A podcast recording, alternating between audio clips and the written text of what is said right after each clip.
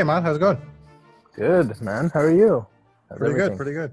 We were actually talking off off off camera, well, not camera, but off recording, um, about some stuff that is going on with you in your life, and I thought, Yeah. you know what, it's actually quite interesting. Let's bring it in. Let's bring it in the recording. Okay, Yeah, so for sure. so let's let's circle back to five minutes before our conversation and go to. Um, so you were telling me that you started a master's program, and you were telling the story of how that that happened.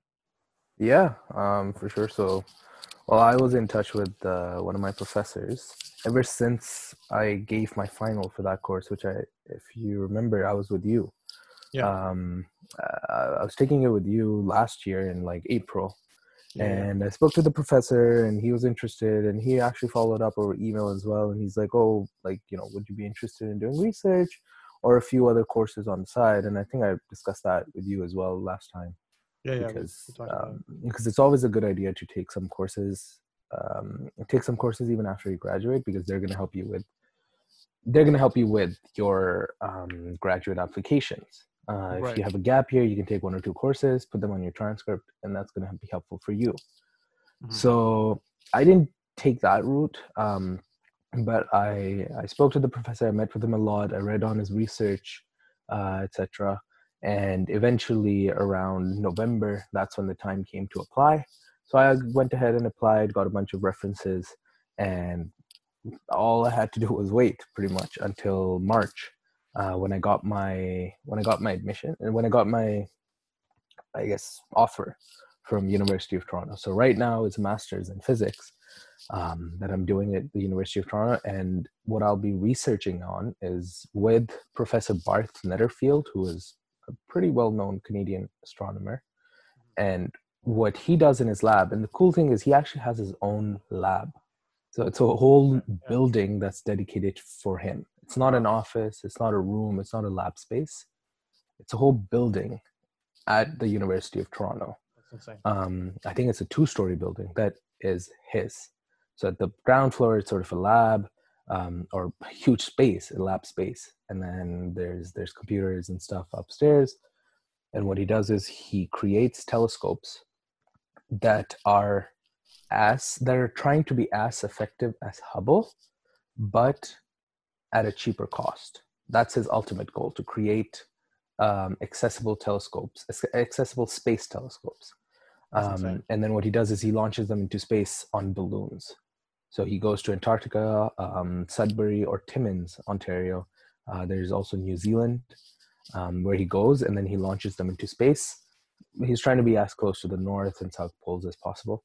Sure. And um, what he aims to do is he aims to do similar research that can be done with Hubble, but at a much lesser cost because you're doing balloon-based astronomy. So you know you don't have to pay for thousands and thousands of tons of jet fuel to get the telescope up, like Hubble, and Yeah. then maintain it with an international space station. Yeah, well, that's that's super interesting. Um, so what what got you?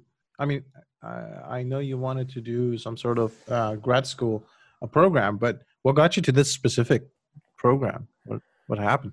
I will be honest. I will be 100% honest. I wasn't really planning. I I never thought that it would that I would be doing this last year.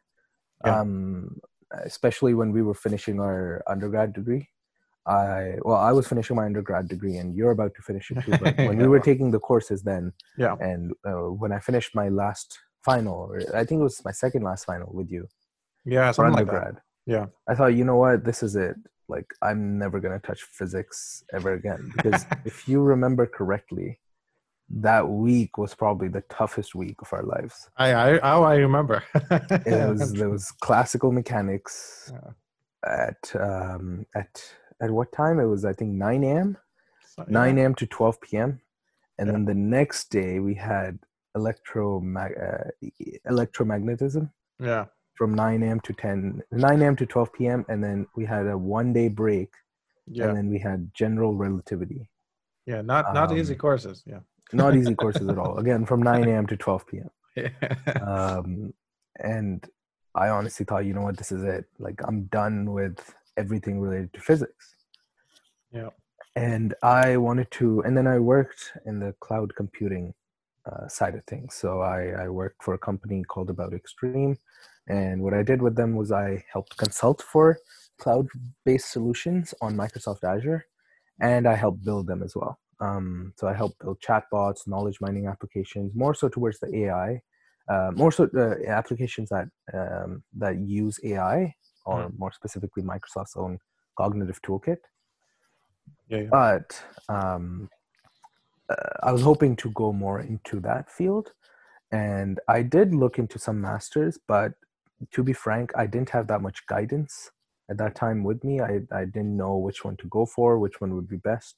And I accidentally applied for a research based one.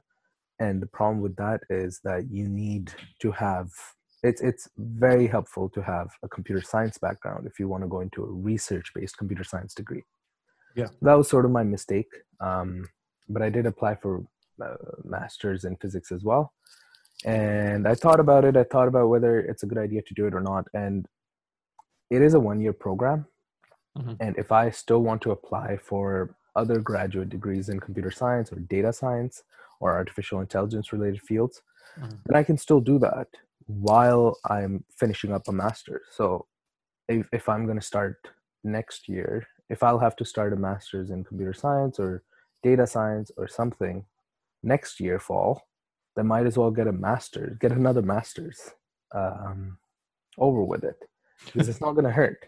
And it's oh. a research based master's. So the coolest thing about research based masters is most in most universities uh, in Canada, they pay you to do it. So you're not paying anything out of your pocket. Your tuition yeah. is covered and on top of that you're getting money for being a ta you're getting money for being a research assistant and you're just getting grants so that's one of the best things about about research based degrees and this is applicable everywhere around canada at least um, for whatever research based degree you have whether it's a phd or master's you're going to be getting funding for it it may not be obviously as much as you would get if you were doing a job or whatever mm-hmm. but i mean look on the bright side you're getting a degree out of it no, of course. Um, that makes a lot of sense. Um, well, that's a cool, cool, cool story because we've been in contact through, you know, text messages and whatnot, but we haven't talked for probably over a year now. Um, yeah. Or so. And, um, at least a more comprehensive talk. Yeah, like exactly, like uh, catching up and stuff. Anyways, so so it was it was a it was a shock to me because I I thought you're you're working for that company um, that you were talking about, cloud solutions. right. the funny thing is, I actually might still be. Um, oh yeah. I'm, I'm still debating on whether I should keep it part time or not because um, because of two main reasons. One, it's always important to get work experience, and um, even though this summer was kind of light for them because of COVID, so there weren't that many projects coming in mm-hmm. uh, because our our main clients, the company's main clients are uh, cities and governments in the United States, city governments, state mm-hmm. governments in the United States. So they've been more focused on COVID, fighting COVID, and they're less inclined on doing the projects that we had in pipeline. I see.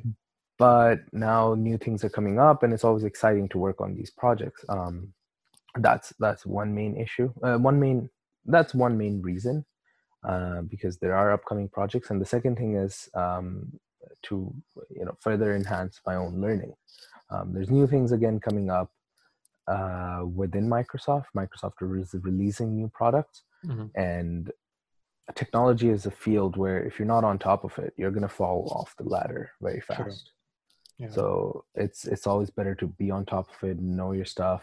Um, they still pay, they still help with certifications. The companies helps with certifications, so it's always better to you know um, get new certifications yeah. because they also expire. Microsoft certifications expire every two years, so it's always good to have certifications, stay on top of things, so that maybe when the master's is over, um, if I don't want to pursue physics, then there's always this option of um, this option of uh, cloud computing and AI. Mm-hmm. Mm-hmm. No, that's true. Uh, that makes a lot of sense, and uh, that's good thinking. Um, Hmm. Yeah, thanks, man. no, that's no, that's true. Um, anyways, so we also had something else in mind. Actually, we had entirely something else in mind to talk about, uh, which is fine. Uh, it's it's it's uh, it's fun to talk about different stuff too. Um, you have some interesting thing going on, which you actually got featured on a CBC article, I believe, if I'm not mistaken. Yes. Um, so you you like travel? I think a Yep. lot of people do, and you travel. You go around. You get their currency, and you know, like in, on the currency, there's typically a picture of something, usually a monument. Um, a lot of times a monument, and you go there with the currency and you take a picture. Can you do you want to explain it better than I did? What you do exactly? yeah, for sure. And, yeah. Um, uh, so um, a lot of a lot of uh, listeners would probably know that what a lot of a lot of different banknotes and a lot of coins they occasionally have places on them, and that's representative of the country's identity.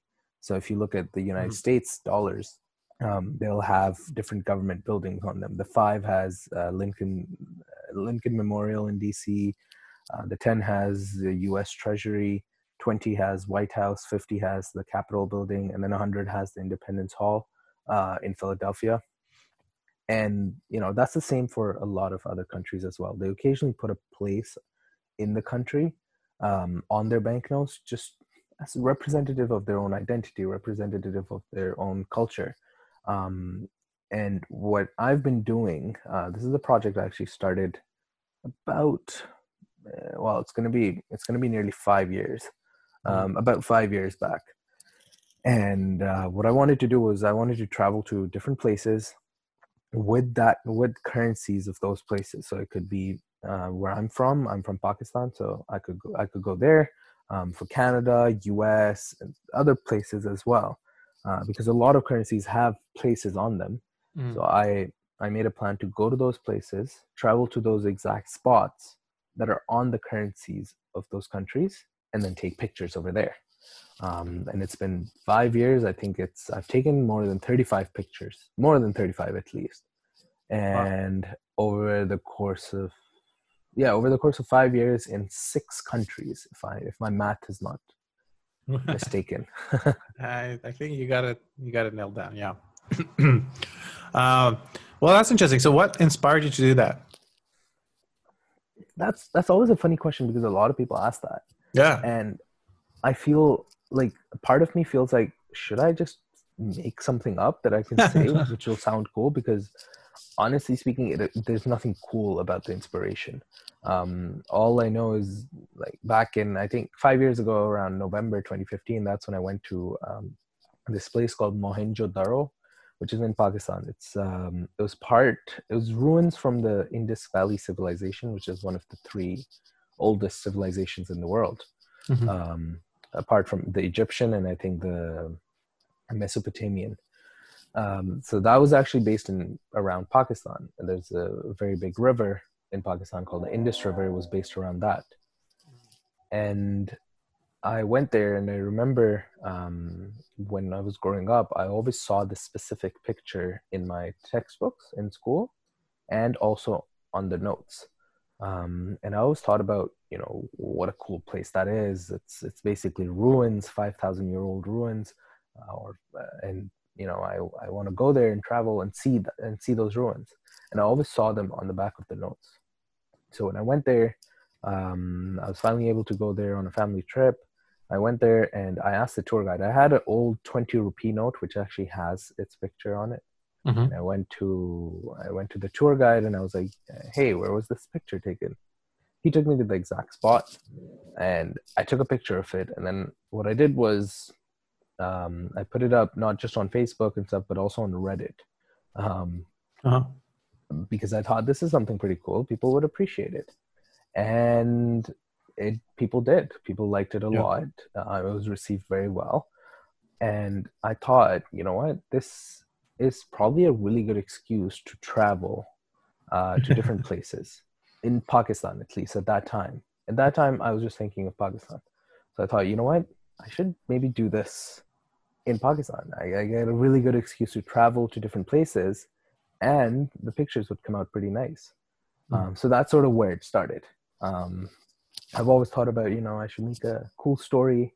I should just make it up and then put that version out there. But the, Oh, what the origins aren't that amazing. No, no. Look, um, it's actually pretty. I don't know what you're talking about. It's actually pretty good. Uh, it's a very good story, and coming about at a younger age when you thought about this is actually, I think, a very cool story um, on its own. And uh, beyond that, I think nothing mm-hmm. nothing beats the or the honesty, the the originality, and the the truth and honesty of the story. Yeah, as boring as it sounds, I think yeah. the fact that is origin that first of all is original, so it's not somebody else's thought, or somebody else might have thought it.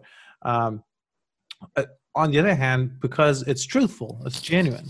I think that has a lot of value to it. Personally, that's uh, it doesn't have to be extra sexy. Actually, now not to get to cultural issues, but maybe that's that's one of the problems with our uh, culture, especially the online culture these days, because everybody wants to make everything extra sexy, and that's true. That's simplicity, true. yeah.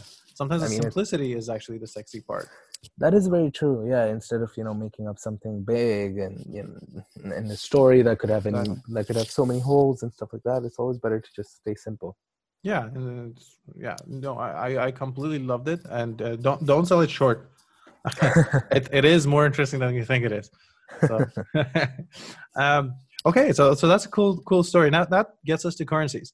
So I know you have interest in technology. We actually talked about it today, mm-hmm. and there is a degree of okay. So that those are like uh, government-backed currencies. Now, obviously, those are the paper ones. Mm-hmm. All, all, all, the time. I mean, always, always we're backed by those, but we also are removing them from our uh, day-to-day interactions more and more. And yeah. Technology progresses towards credit cards or debit cards, or basically becoming electronic which um, loses a little bit of touch. So I think you're bringing out a little bit of nostalgia there too, um, to, to, uh, to, to, the people who have um, forgotten what, what their dollars or whatever like. currencies look like. Yeah. You know, there's a funny thing about that. I was I was meeting up with a friend of mine um, a few days back, and we were speaking about this project and stuff because I met him after a long while, mm-hmm. and he. Um, he was telling me, uh, well, I said he's actually from China, so I I said, oh, maybe I should go to China next and uh, and take take pictures of uh, Chinese currency. Yeah. And he laughed about it. And he's like, good luck finding one. Oh, because China has basically moved on to digital currency. They have, I think, WeChat and Alipay. I think those are the names, if I'm correct. Um, but what they do is they it's all digital payments. They have QR codes. They just scan their uh, they just scan those QR codes so they can pay whatever they whatever amount they need to pay. Mm. And you know, if I'm paying money to you, if I'm giving money to you or anything, that's over WeChat as well. And it's such a streamlined system that they've made um, yeah. that they no longer have to use paper currency at all.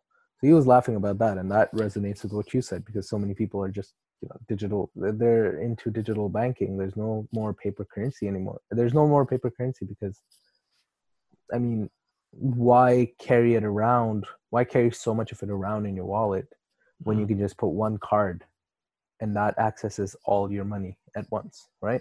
Yeah, yeah no, that's true, and it makes a lot of sense. Um, but but but you're adding that value um, uh, on a artistic and social level, I suppose, to to your work, which is which is very interesting. Do you have do you have uh, what are the next plans? Do you have any any plans uh, now, like concrete plans to go next? Uh, country university or whatever? I mean how can you make it how can anyone make any concrete plans? Well actually that's true. There, uh, that was a stupid question. We are living in covid era. I, I totally forgot about that it's, it's, a, it's a very tough uh, time to create concrete plans. I mean i've done the countries i've completed are um, pakistan which is my home country um, the U, the us panama canada oman and the united arab emirates Mm-hmm. And um, funny enough, Oman and the United Arab Emirates, I've only done a couple of their notes, not all of them. Mm-hmm. And that was because I was only there for a very short time. I think I was in UAE for about like 15 hours, and I was in Oman for about like 10 hours. Was, um, that, was that a layover or something? That those were layovers, pretty okay, much. Yeah. yeah. Um, so what I've been doing is um, uh, I occasionally travel between Canada and Pakistan often. Mm-hmm if if i'm if i want to go back home um, meet family etc and what i've always been trying to do is trying to find cool layovers um, so usually i fly through the middle east and that's that's sort of um, that's sort of a normal because there's lots of airlines that connect through the Middle East, Yeah. and or through Turkey or through other countries or through Europe. So what I try to do is I try to find a different layover where I can not only visit a new country's airport but also stay there for like 10 15 hours um, a lot of airlines what they offer is they offer like two three hour connections and then they also offer a 15 hour connection and usually the 15 hour connection is much cheaper because so many people are just hoping to get to the airport stay there for one hour and then get on their next flight and go. But instead what i try to do is i try to find like a 15 hour layover or a 20 hour layover. So i can actually see the country. I can go out of the airport get an excuse to see um, Yeah. see places and along with that what i do is then i exchange some uh, exchange some money to get their own currency. I well i do research before to see which notes should would make sense. And then what i do is i um I, I try to see which notes would make sense which notes are within reach of where i am. Yeah. and then i get those notes from the currency exchange at the airport and then i just try to go to those places and that's sort of how I've done it pretty much for most of. Uh, that's how much. That's how I've been doing it recently, um, with the layovers. I've also done Canada. There's a bunch of places within Canada. Sorry, before you go ahead, I have to Oh, yeah. add something. Um, for those people who complain about the boringness of layovers, get creative, people. This, this is how you how, how you make it worth your while. All right, continue. That is that is very true. I mean, I I love layovers because they give me an excuse to you know go around, go travel. Yeah, Um, for sure, I know a lot of people. For for a lot of people, it may not make sense. yeah, Um, maybe they're in a hurry to get back, to get somewhere or something and they just hate airports it could be a variety of reasons or Yeah, they're yeah. tired but i personally believe that if there's a layover i should spend it um, traveling or Mm. you know looking at different things make the most of it yeah, of this course. summer i was going to travel via turkey uh, via turkish airlines and i had the option of a five hour layover in istanbul or a 25 hour layover Ooh, so i opted for the 25 hour layover which was actually much cheaper of course. Yeah. um, so i both saved money and i talked to the airline and this is something cool a lot of airlines will do this for you they will give you a hotel room and they'll cover your visa costs uh, they'll cover your visit transit visa cost as well Mhm. free of cost um, turkish airlines was doing that turkish airlines gave a free hotel uh, free hotel f- for one night Mhm. which is very cool. I mean, you- I just. I just go there and they'll take me to the hotel. They'll give me a free hotel and then I can just go and visit. Um, Yeah. I did this with Emirates as well when I was traveling with Emirates.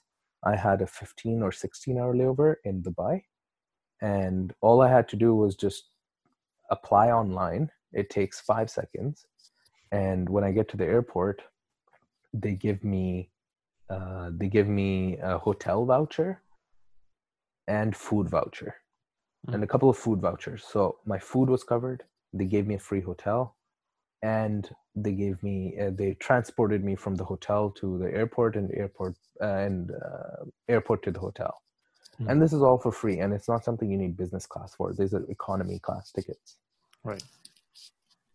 Yeah. Um, you you were you were going on to. Uh, sorry, I took you off a tangent, but you were sorry. Originally, you were going off to talk about your experience in Canada and what you did. Yeah, yeah, for sure. Um, I mean, for Canada, the current notes are not uh, super indicative of different places in Canada. Mhm. Um, number uh, the five dollar note, uh, which you might have seen, has space on the back. Um, has an international. Has actually the Canadarm. That is something that Canada made. It's on the International Space Station. It has that, so I think that's kind of tough. Um, the ten dollar note has Jasper National Park. That one I've actually done. I did that last year. Um, and there's a train going through Jasper National Park uh, in Alberta. The twenty dollar note has a memorial. It's still a place. It's still a building, but that memorial is actually in France. Interestingly enough. Uh-huh. Um, and then the 50 and 100 don't really have any specific places on them. So what I've instead been doing is I've looked at older notes in Canada. So there's the old one dollar, old one dollar notes, old hundred dollar notes. A lot of old one dollar notes are in Ottawa. They have a lot of uh, government buildings on them. Um, and the old hundred dollar note was in Lunenburg, which is in Nova Scotia. So I went there last winter just on a road trip to take a picture over there. Um, now there's another one that I took, which is the newest note for of Canada, which is the new ten dollar note. Oh. And I went to Winnipeg um, just for a two day trip. I was able to find a really cheap flight uh, out of Hamilton, Hamilton to Winnipeg, out of all places. Mhm. Um, I was able to find a really cheap flight, so I went on a weekend trip over there. And that is the one when you started the call, when you started this uh, podcast. Um, that's the one that you were mentioning because that was the one that was featured on CBC. I see. Um, so CBC took note of that and they said, "Oh wow, someone came to visit Winnipeg from Toronto to take a picture." this is weird. uh, We've never experienced. Uh, yeah, something like that. And then Okay, they're so like, "Oh, we should feature him." Yeah, a little bit of caveat for anybody who knows anything about geography of Canada, and especially in the winter time. I suppose I don't know when you went there. Was it winter or? I think it was winter because I can see some snow there, or there's some snow. Anyways, so point being, uh, it, it, like you from Nova Scotia to you know the Winnipeg, I, they have nothing in common. Like there's like you have to go out of your way to go there. It's not like you're having a layover in Istanbul or Dubai or something. It's, it's a Mhm. completely different game, um, uh, ball game. So uh, just I have to add that caveat for people who are not. Yeah, and they're and they're far. Like Yeah, no, no, that's what I mean. the Like province where Toronto is, it's Ontario, and Winnipeg is in Manitoba, and they're both bordering each other. But the problem, the biggest problem is Toronto is so far south in Canada as opposed to other places in uh, in Canada, like Winnipeg, um, in Calgary, Edmonton, Vancouver. They're very far up north. Toronto is very far south yeah, and it was a two-hour flight just to Winnipeg itself, which is mind-blowing because you're going north, you're going north, uh, northwest a lot. Yeah. Um, but it was pretty cool. It was a fun trip. Um, my flight got canceled on the way back, which was very fun as well. Oh, Um, but that gave me more excuse to, you know, travel. Me and my friend, we decided to go to Saskatchewan, um, just to the border of it. And funny enough, now that I'm remembering it, what we decided to do was we had a rental car that we just extended one more day, and we said, you know what, it's a four-hour drive to Saskatchewan, which, going back to your Canadian geography, um, has nothing in it. There's nothing in. It's a whole province with nothing in it yeah. it's it's just in the middle of Canada. It's, it's just land. There's nothing. No, I don't think anyone even lives there. Um, and it was just a four-hour drive just to the border of it, and the border of it, um, believe it or not, there was nothing there. It was just a sign which said "Welcome to Saskatchewan." So we took a picture with it just to prove that we have been here, and then we went on a four-hour trip back to Winnipeg. And on that four-hour trip back to Winnipeg, my friend drove, and I decided to um, um, I decided to finish my application for my physics masters, and I submitted it that night while I was somewhere on the road between Saskatchewan and Winnipeg. Yeah. no, that's that's that's pretty cool. Um, and I, I'm actually trying to figure out how much the province, like the population of the province, but uh, for some reason I'm failing. Um, I think it's um, I don't know if it's the city of uh, population. No, there's a city called Yeah. Saskatoon, and there's two major cities in Saskatchewan, Yeah, Saskatoon and Regina. yeah. But the population of Saskatchewan, I I'm trying to believe, oh, I think it's- is- it's one million. Yeah, it's a gigantic province with one million population. I think It's, it's uh, it's the I don't know if it's the biggest no, province. no, it's not the biggest. Um, like on the map, it's definitely smaller than Ontario, Quebec, even British True, true, Columbia. true. But it's close enough to Alberta, maybe a little bit smaller than Alberta. But point being, it's still a lot of land there, and the entire population is like one million, one point one. Um, just just to you know confirm your um, Oh yeah, density is there's one uh there's 1.86 so basically two people per kilometer squared yeah. so if you if Yeah, you wow. create a box that is a kilometer wide and kilometer um, that is just a uh, each each side of the box is a kilometer, which is a very big uh, number. There's only two people who live in there. Yeah, it's a it's a very big house for you. yeah. Versus Ontario, if I'm correct, the density of Ontario is 15 people per kilometer squared. Right, right. So No, that's um, that's, that's a huge difference. yeah, that's like um, seven folds almost. Yeah, difference. definitely. Um, seven point five. Anyways, um, uh, yeah. What? let's let's move on a little bit because we wanted to talk about. Um, we, we got to, uh, you know, more uh, com- uh, computerized digital currencies. Not Mhm. necessarily digital currencies in terms of cryptocurrency, which we'll get to, but. Um, So we talked to, we talked about technology coming into disrupting uh, really anything, everything, um, and currency being one of them, uh, for for for many reasons. Um, Mhm. but now that that naturally brings us also to the realm of cryptocurrency, which, well, what are you going to do? Cryptocurrencies don't have monuments on them printed on it. They don't print them. Um, but uh, joke aside, what are your thoughts on the digitization of currency and maybe even, um, you know, distributed currencies such as cryptocurrencies, Bitcoin, what have you? Do you do you have any uh, interest in in them? Do you read about them? Yeah, I do. I do a lot, um, and I I think it's very interesting, not just from an investing perspective, but from a practical perspective. Um, well, uh, investing from- can be practical if you do it right. investing can be practical, but it comes with its own caveats. Especially investing in cryptocurrency, it's a very risky thing to do, sure. and you could you could probably just lose a lot of your money um, if you invest uh, without thinking or without you know without the right tools, without the right resources. Yeah. Um, if you do that, then you can lose a lot of money in crypto. But I was talking more so the practicality on the practicality side of things, on the technology behind it, um, how they've made something open source um, and decentralized. They've made something which no one can touch and change. No one person can go and then touch and change. Um, it's cryptocurrency and Bitcoin and those things. They, their their ledgers, their um, their records, their everything. They they stay with the people. There's no one person who controls everything, and I think that's that's a beautiful aspect of di- digital currency because its its power comes in its numbers. If a lot of people use Bitcoin, then it's more strong. There's more, I guess, records. There's more copies of everything, um, and that technology can then be applied to so many different things. It can be applied to contracts. Um, blockchain can be applied to um, supply chain logistics uh, to ensure nothing is changed, to ensure there's uh, to ensure the right tracing of um, of materials that people are getting, of food, and so many different things.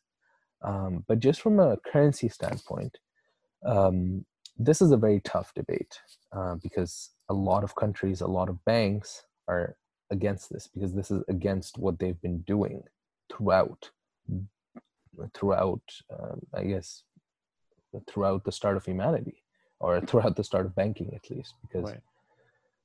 the main essence of a bank and a central bank is in the name it's centralized Yeah. and if you decentralize currency if you decentralize money if you decentralize your own local currency then how are you going to achieve anything um, in terms of you know regulating power regulating finances Mhm. making sure money doesn't go into the wrong hands even though wrong may be a subjective word but there's so many different things that come in with it that i personally believe it would be a bit tough to move to it altogether Mhm. in my opinion By altogether, you mean like removing the central banks and the central the, the regular currencies of countries yes and making it the dominant. Okay. Yes, but with that, um, I also think it is hard for them, the centralized banks, to completely remove cryptocurrencies. I mean, a lot of a bunch of countries have made it illegal to have them. I don't know which countries, but I remember there were a bunch of countries that said it's illegal to trade it or have it even. But they're not going anywhere either because they're a force to be reckoned with. They're they're not they're not just something small which banks can say, oh, that's illegal, get rid of them. You know, um, they're like I said before, their strength comes in how many people hold it, and I think that's going to be increasing day by day.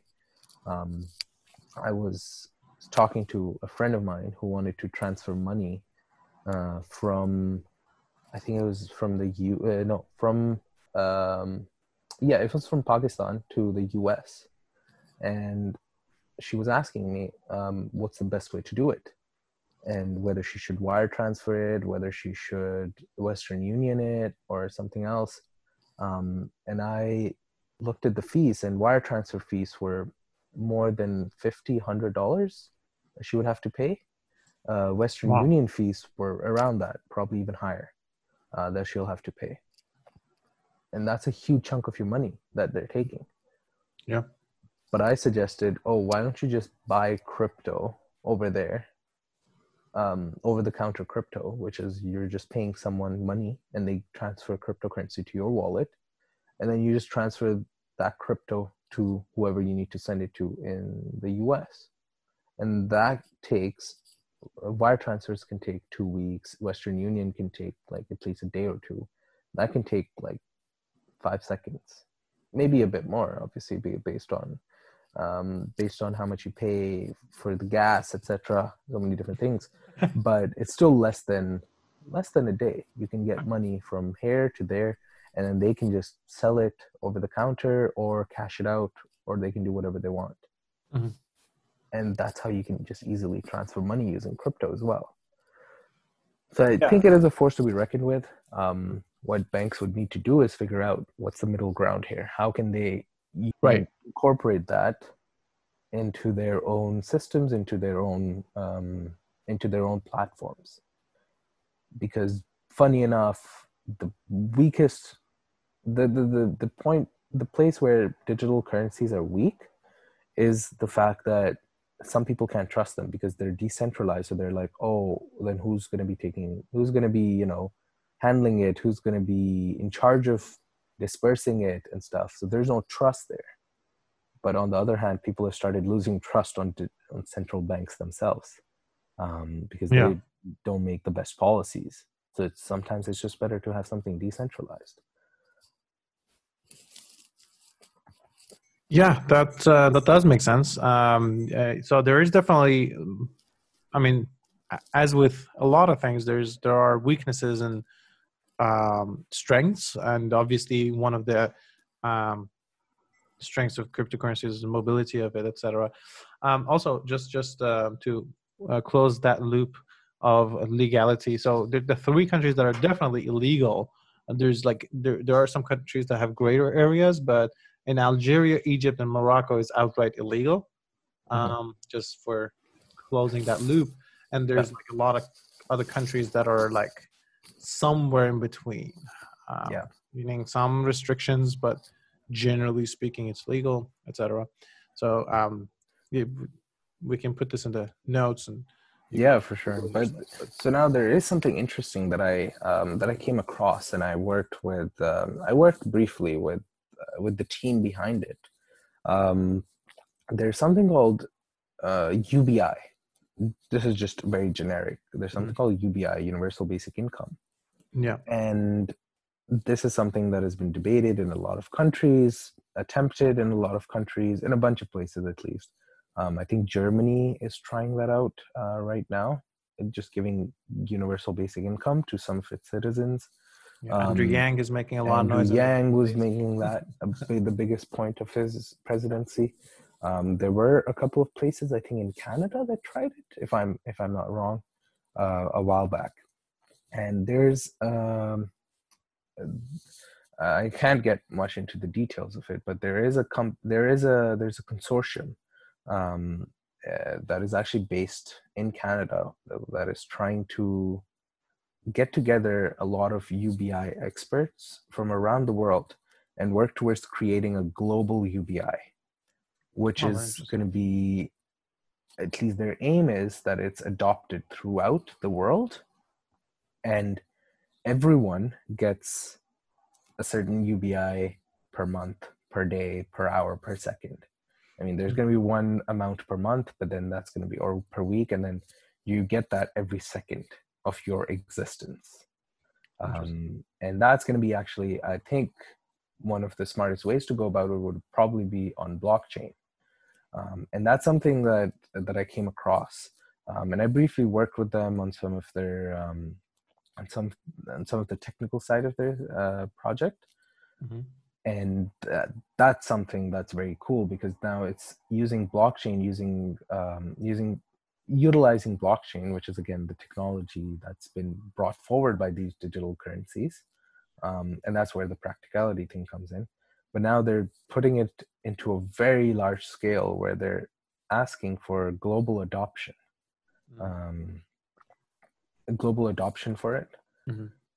Eh, which hopefully would um, replace the need for conventional currency and create a global system where everyone can earn a basic income to uh, live essentially to at least cover where they're living to cover their food to cover their health related things which is i believe it should be a right for everyone. Everyone should be able to do that.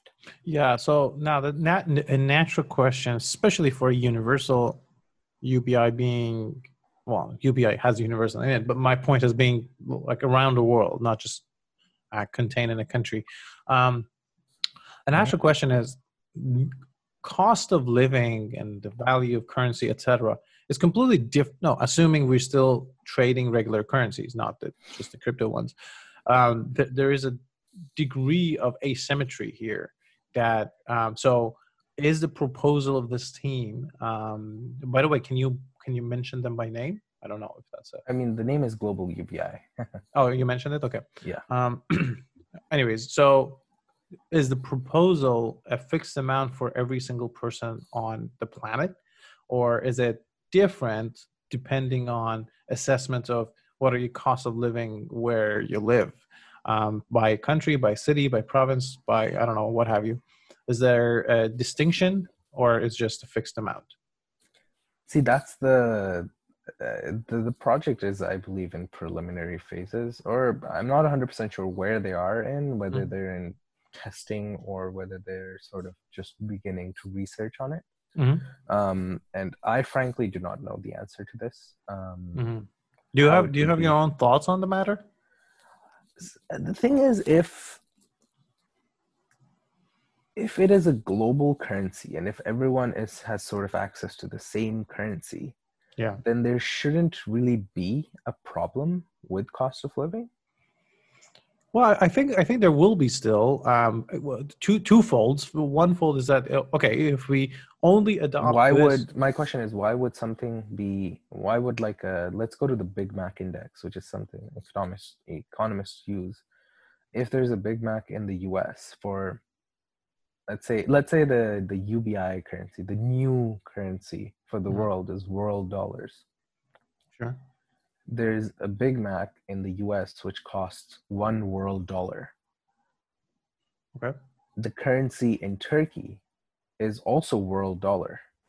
Okay. Why would the Big Mac there be less? Yeah.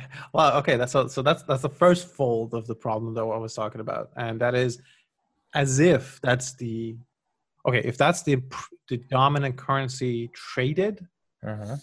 Sure. Well, their that, their goal is to have world adoption of this. Okay, so currency. so that will solve the. So it would give way to yeah, it would give away.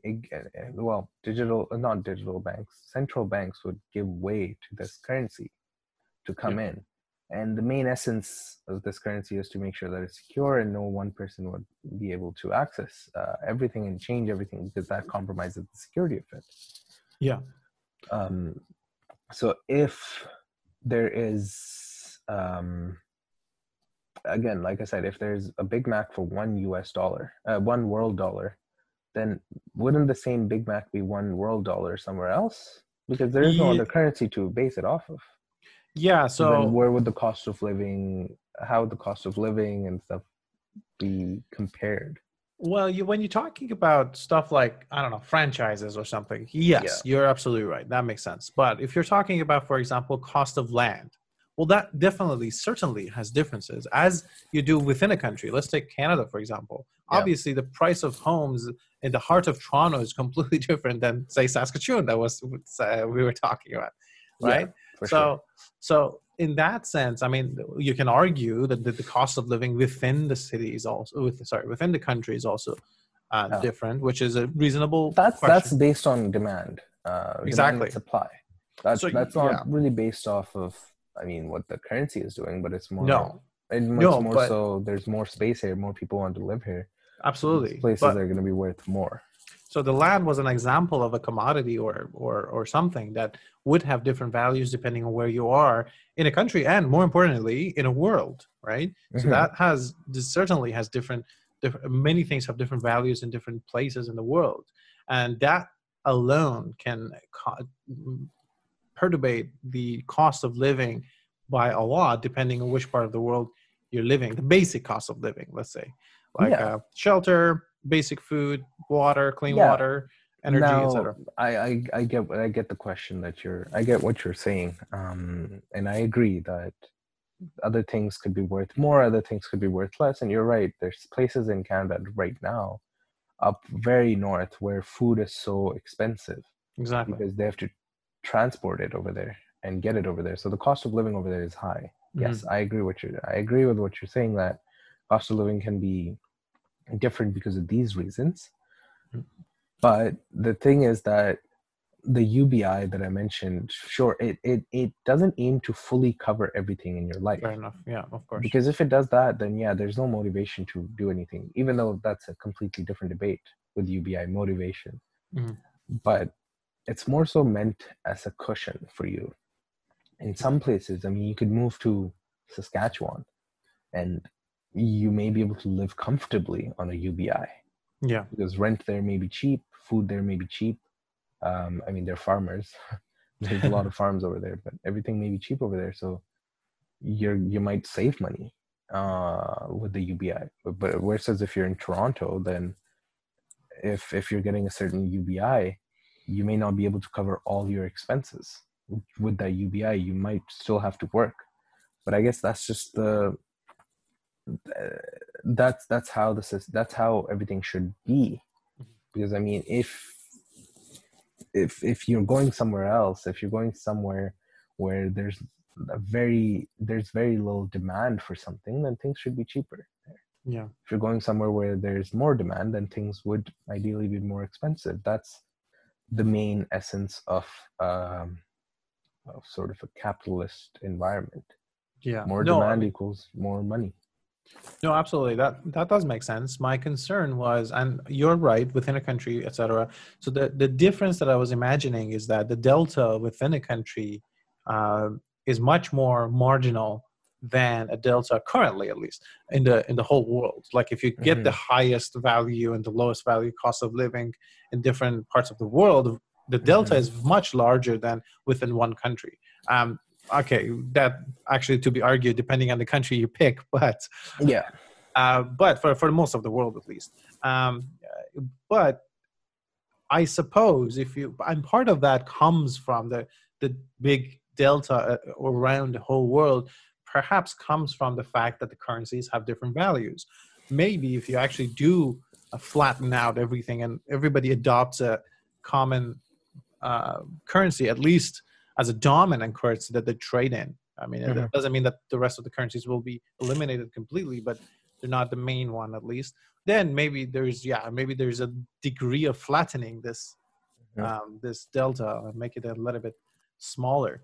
Um, that could be argued. I, I don't know, but that was yeah I'm, I'm just trying to paint a picture of what I was imagining. No, yeah, I understand. I understand what you're saying, but like I said, it's not something that is meant to replace everything in your life Sure.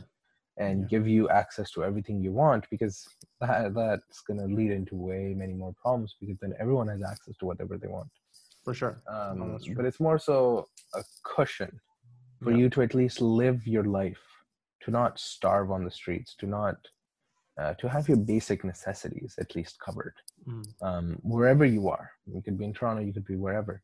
And obviously, for the economic system to grow, people would still need to work. People would still need to create a living. There would need there would be innovation around the world, Mhm. and none of that is in danger because of ubi yeah yeah no that makes sense um i mean obviously these topics especially the ubi and cryptocurrency ha- have endless span and mm-hmm. we, we can spend hours and hours talking about them which we may at some point but we've come we've come a, uh, a long way i think. We, we've done almost one hour right now so. Yeah. I think it's a good place to um, you know close the loop on everything. Do you have a do you have anything you want to add to summarize uh, no, thoughts on that? Yeah. not so much. I mean i agree. Um, this is a good it's a good point uh, yeah. where to where to pause it. Um, yeah. and i'm sure there's going to be way many more discussions about ubi and i'd love to you know have more yeah of course um, as i as i research more on it exactly no i think uh, learn about good. it yeah i think it's going to be really good uh, these discussions are obviously always uh, fun to have and a lot of times constructive, helpful. Yeah. Um, and yeah, I enjoy talking. Uh, yeah, you, same here. It's really good. It's always a great, it's always a great time discussing all these cool things. Yeah. Yeah, yeah, no, that's great. Um, okay, so we'll put uh, your information in the show notes too. But do you want to tell people where they can find you online? Yeah, for sure. I mean, I'm. Uh, you can find me on Instagram uh, which is Paracha Explores. Uh, mm-hmm. that's P A R A C H A E X P L O R E S. Um, or you can also find me on LinkedIn, uh, which is Emaad Paracha. That is E M A A D. And last name is Paracha, P A R A C H A. Um, if you want to talk about anything regarding the currency project, which is going to be more on my Instagram, or more about physics or UBI or anything like that. Um, and I'd love to talk more. Yeah, that's awesome. As I mentioned, obviously we're going to put this in the show notes. So anybody who didn't get that, they can go and look it up there. Thanks again, Emaad. Uh, it was really fun talking to you. Thanks, man. See you soon.